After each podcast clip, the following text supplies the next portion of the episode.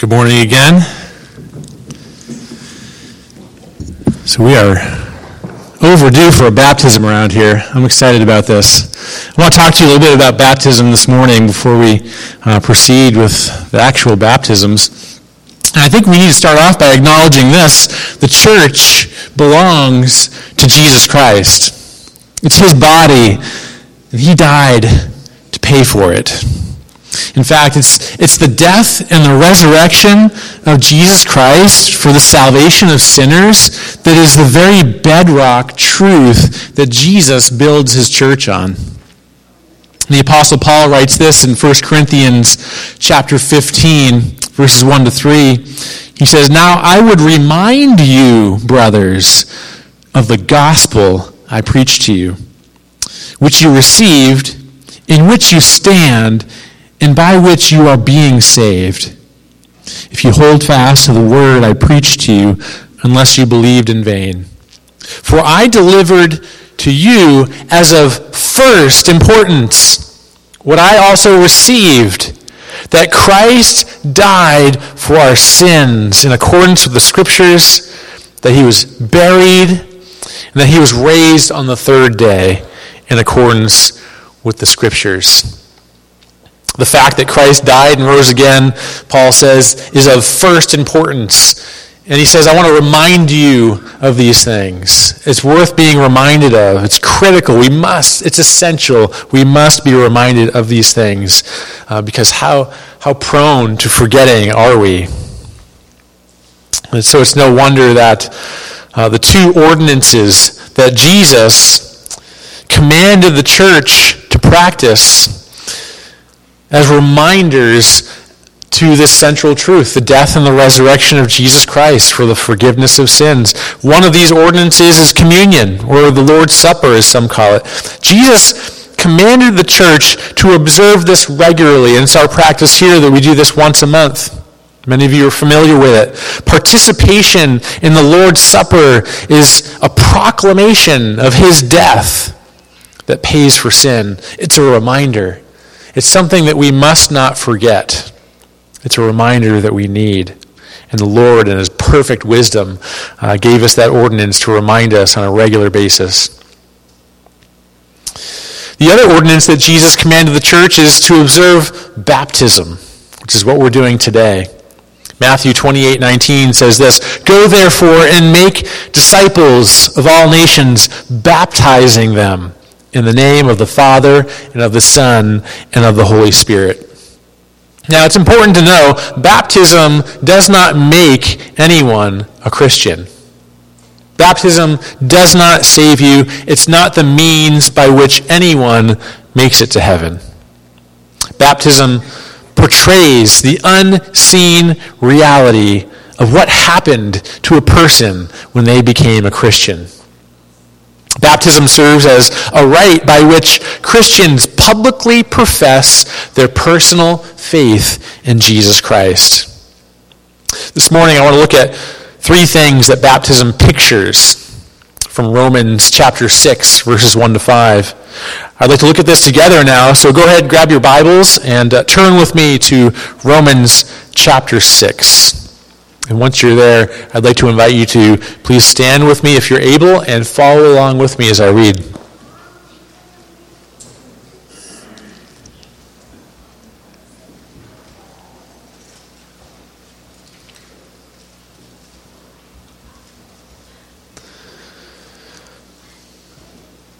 Paul writes, What shall we say then? Are we to continue in sin that grace may abound? By no means. How can we who died to sin still live in it? Do you not know that all of us who have been baptized into Christ Jesus were baptized into his death? We were buried, therefore, with him by baptism into death.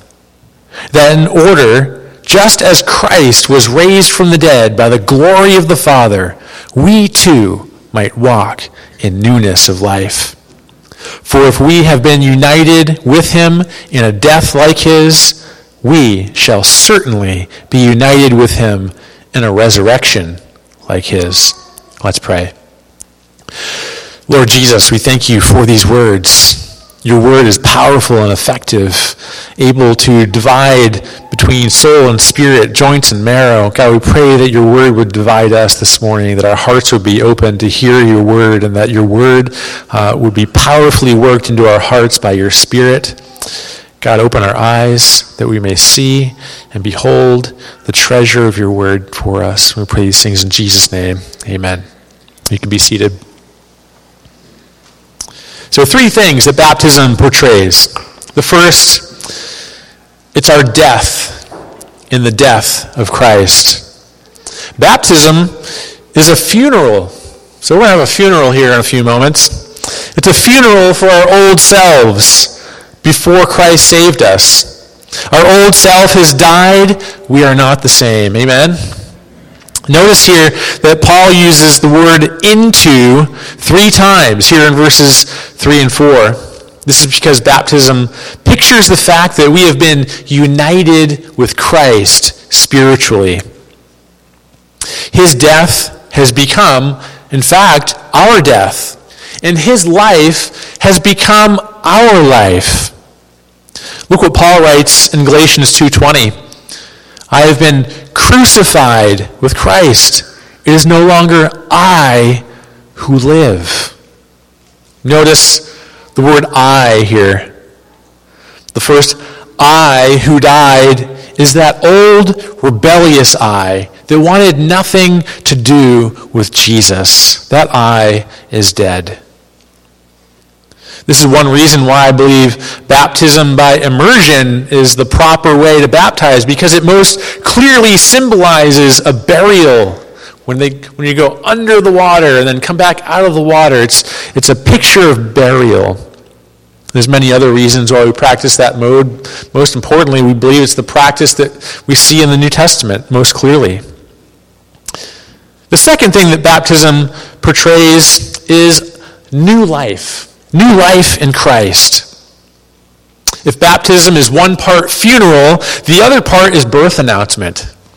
One part funeral, one part birth announcement. In a baptism, nobody stays under the water. Do you hear that, baptism people? You're going to come back up, okay?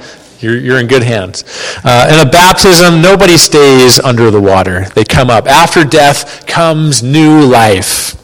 The old rebellious I, it was put to death when we were united with Christ, but the instant that old I dies, a new I raises to life. Verse 4 says that we live this new life now. We walk. Walking is a, a, metaphor for living. We walk or we live in this newness of life now. We don't have to wait until we get to heaven one day or when Jesus returns. We have this new life now and we walk in it. Look back at Galatians 2:20 again for a moment.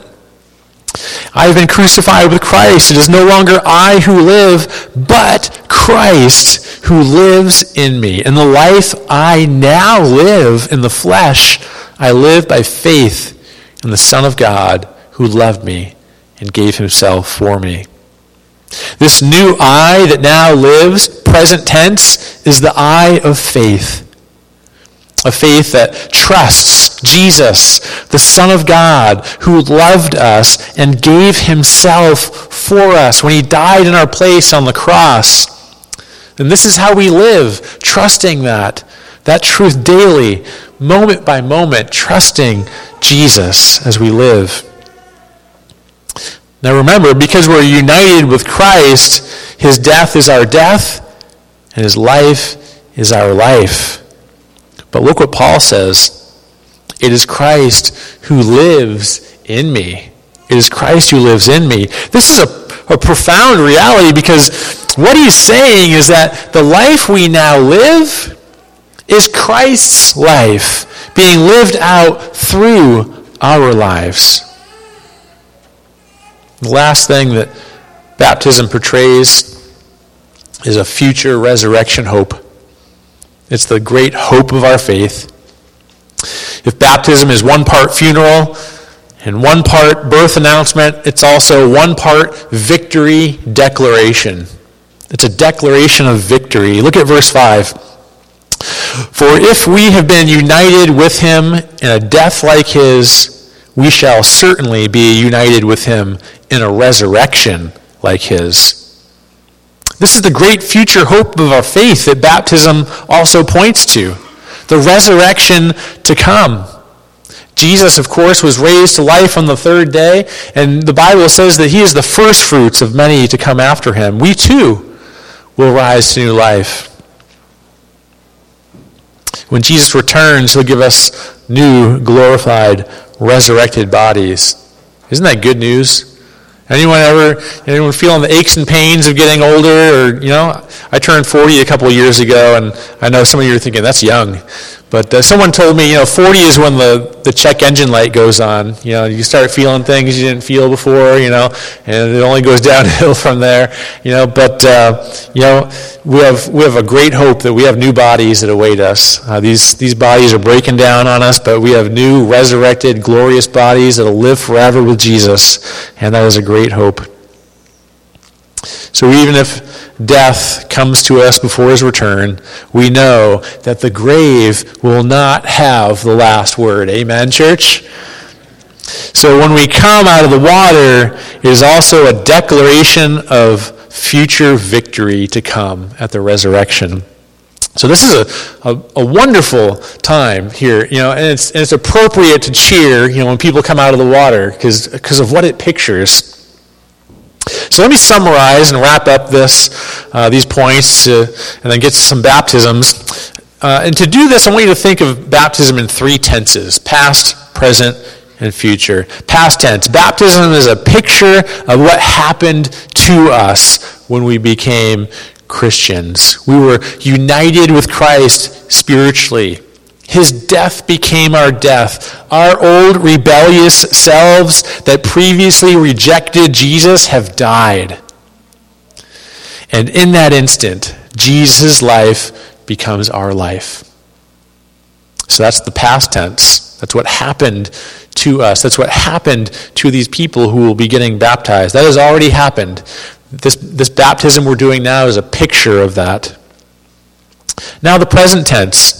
Baptism is a picture of the life of a Christian, living in the reality of what their baptism portrays. Dying daily to ourselves, trusting daily Jesus to live out his life through us. This is the present tense reality. And then the future tense. Baptism displays our future hope that while death may come to us before Christ returns, death will not have the final word. Paul says in 1 Corinthians 15 58, Death is swallowed up in victory. O death, where is your victory? O death, where is your sting? The sting of death is sin, and the power of sin is the law. But thanks be to God who gives us the victory through our Lord Jesus Christ. And notice there that Paul is giving thanks in advance because he's that confident in the resurrection to come. He's thanking him in advance that death has been defeated and that we have victory through Jesus Christ. Well, in a moment, we're going to invite our baptism candidates down here. But before we do that, I'd like you to pray with me. Lord Jesus, what a wonderful day. What a, what a great moment this is to proclaim the truth of your death and your resurrection and our union with you, the death of our old selves, the new life we now have in Jesus, and the hope we have for the future and the resurrection. God, may you be glorified through the testimonies shared here today. And may we all be encouraged. And Father, I pray that if there be anyone here who needs to hear these truths, the truths of the gospel, and to put their trust in you for the forgiveness of their sin for the first time, that today would be the day as they see uh, the picture, these pictures of the gospel powerfully displayed. God, we uh, pray these things in Jesus' name. Amen. All right, so we have first up someone many of you are familiar with. I've been around here for quite a while, in fact, from birth, probably, right? Erica Larson.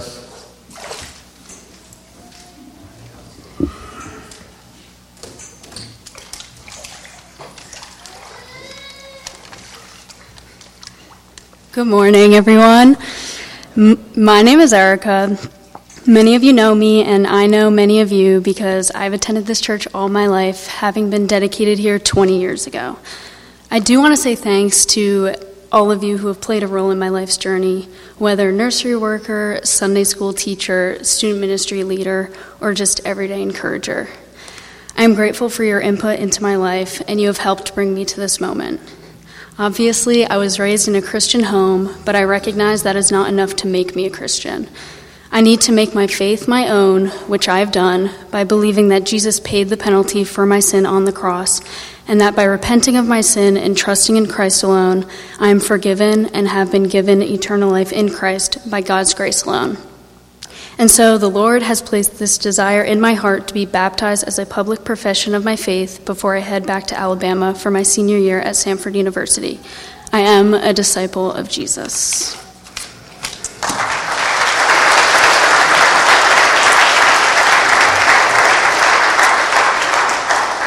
Right, Erica Larson, have you put your trust in Jesus Christ, his life, death, and resurrection alone to forgive your sin and to give you life? Yes.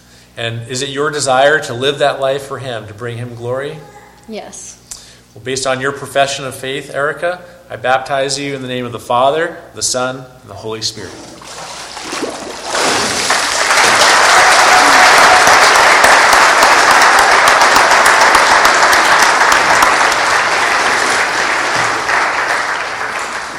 Next up, we have Andrew Chung from the Korean church, our sister church down the hallway there. So this is really exciting. Andrew, come on down.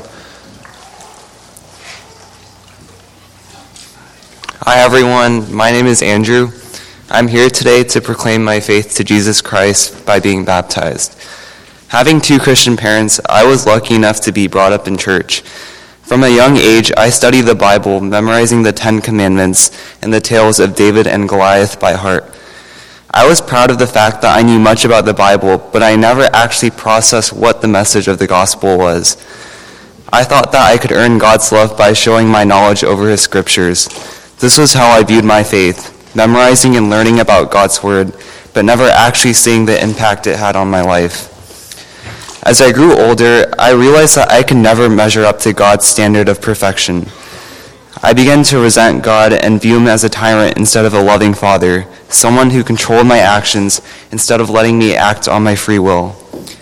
During this time of my life, I became consumed with worldly desires, seeking happiness from new friends I made, how I did in school, and how others perceived me.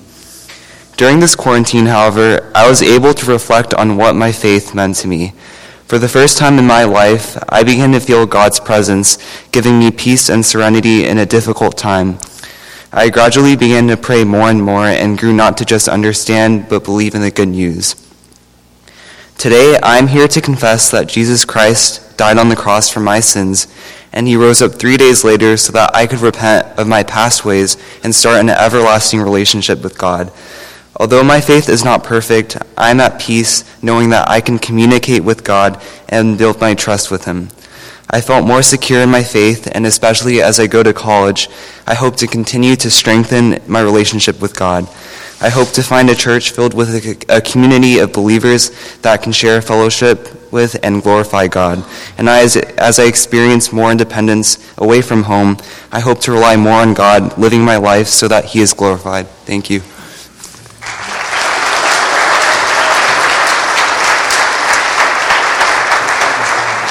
Right, Andrew. Andrew, have you put your trust in Jesus Christ, his life, death, and resurrection Yeah. to pay for your sin and to give you eternal life? Yes.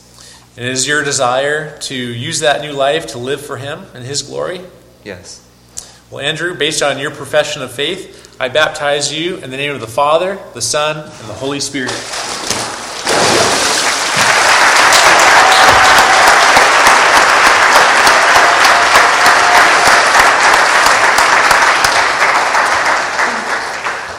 And next we have Lily Ling. Come on down, Lily. And Lily asked if I could read her testimony for you. Let's see. There's Lily. Do you want to say hi?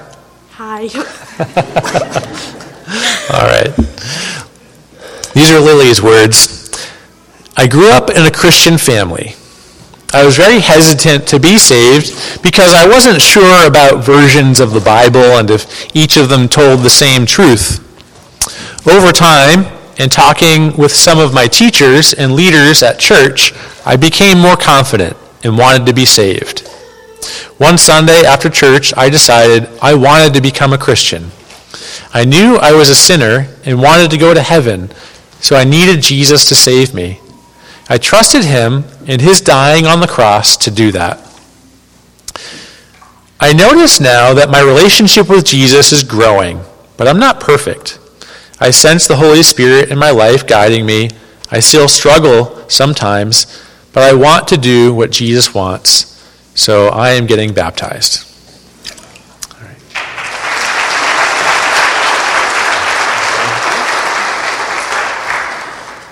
Lily Ling. Have you put your trust in Jesus Christ, his life, his death, and his resurrection to forgive your sin and to give you eternal life? Yes. And Lily, is it your desire to live that new life to please him? Yes. All right, Lily. Well, it is my pleasure, based on your profession of faith, to baptize you in the name of the Father, the Son, and the Holy Spirit.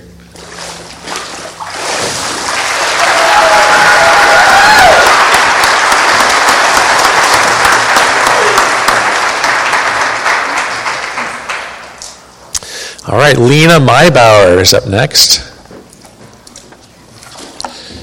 And Lena asked if I could read hers for her as well. But Lena, let everyone see your face. Here you go. Can you say hi? Hi. All right. so these are Lena's words.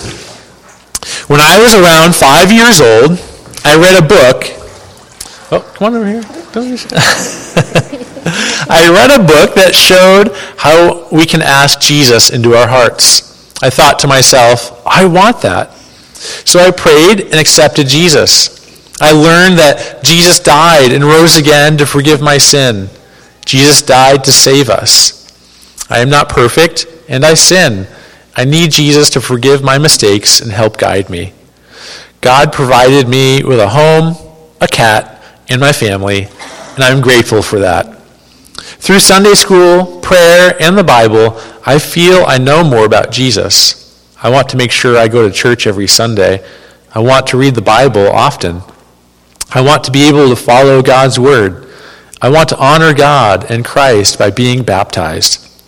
I love God and Jesus because Jesus died on the cross for me, and God blessed me with everything I now have.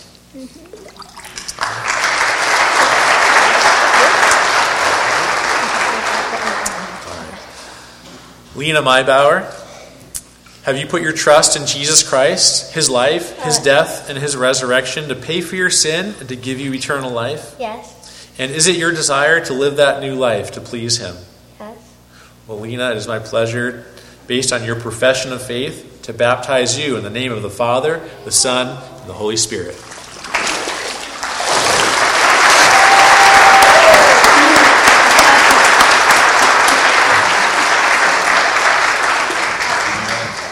All right. And lastly, this one's real special for me because my it's my hope and my prayer that as a as a father that my children will put their faith in Jesus Christ to save them. And my daughter Caitlin's going to come now, and my joy is that Caitlin is no longer just my daughter, but she's also my sister in Christ by faith in Jesus. And Caitlin would like me to read her testimony for you. You want to say hi, Caitlin? Hi. Uh, she wants to say one thing there. Ready? You want to say one thing? Hi, my name is uh, Keelan Muir. And I put my trust in Jesus. All right. All right. And these, these are Caitlin's words here. When I was little, sometimes I would do mean things, and I kind of liked it. It's kind of embarrassing to say that, but it is true. I know that was wrong, which is why I need Jesus. One day, I was sitting on the couch with my mom and sister. We were talking about how to put our trust in Jesus. I told her that uh, I wanted to do that.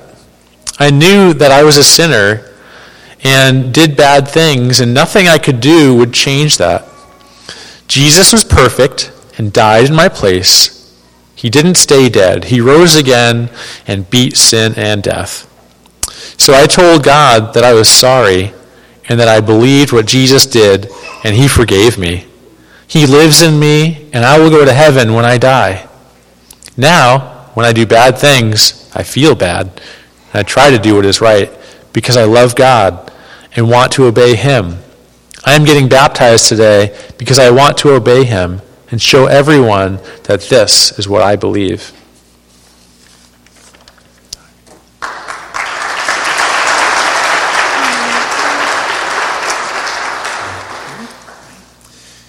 Caitlin, have you put your trust in Jesus Christ, His life, His death, and resurrection to pay for your sin and to give you eternal life? Yes. And Caitlin, is it your desire to live that life to please Jesus? Yes. All right, Caitlin. Well, it is my pleasure to baptize you upon your profession of faith in the name of the Father, the Son, and the Holy Spirit.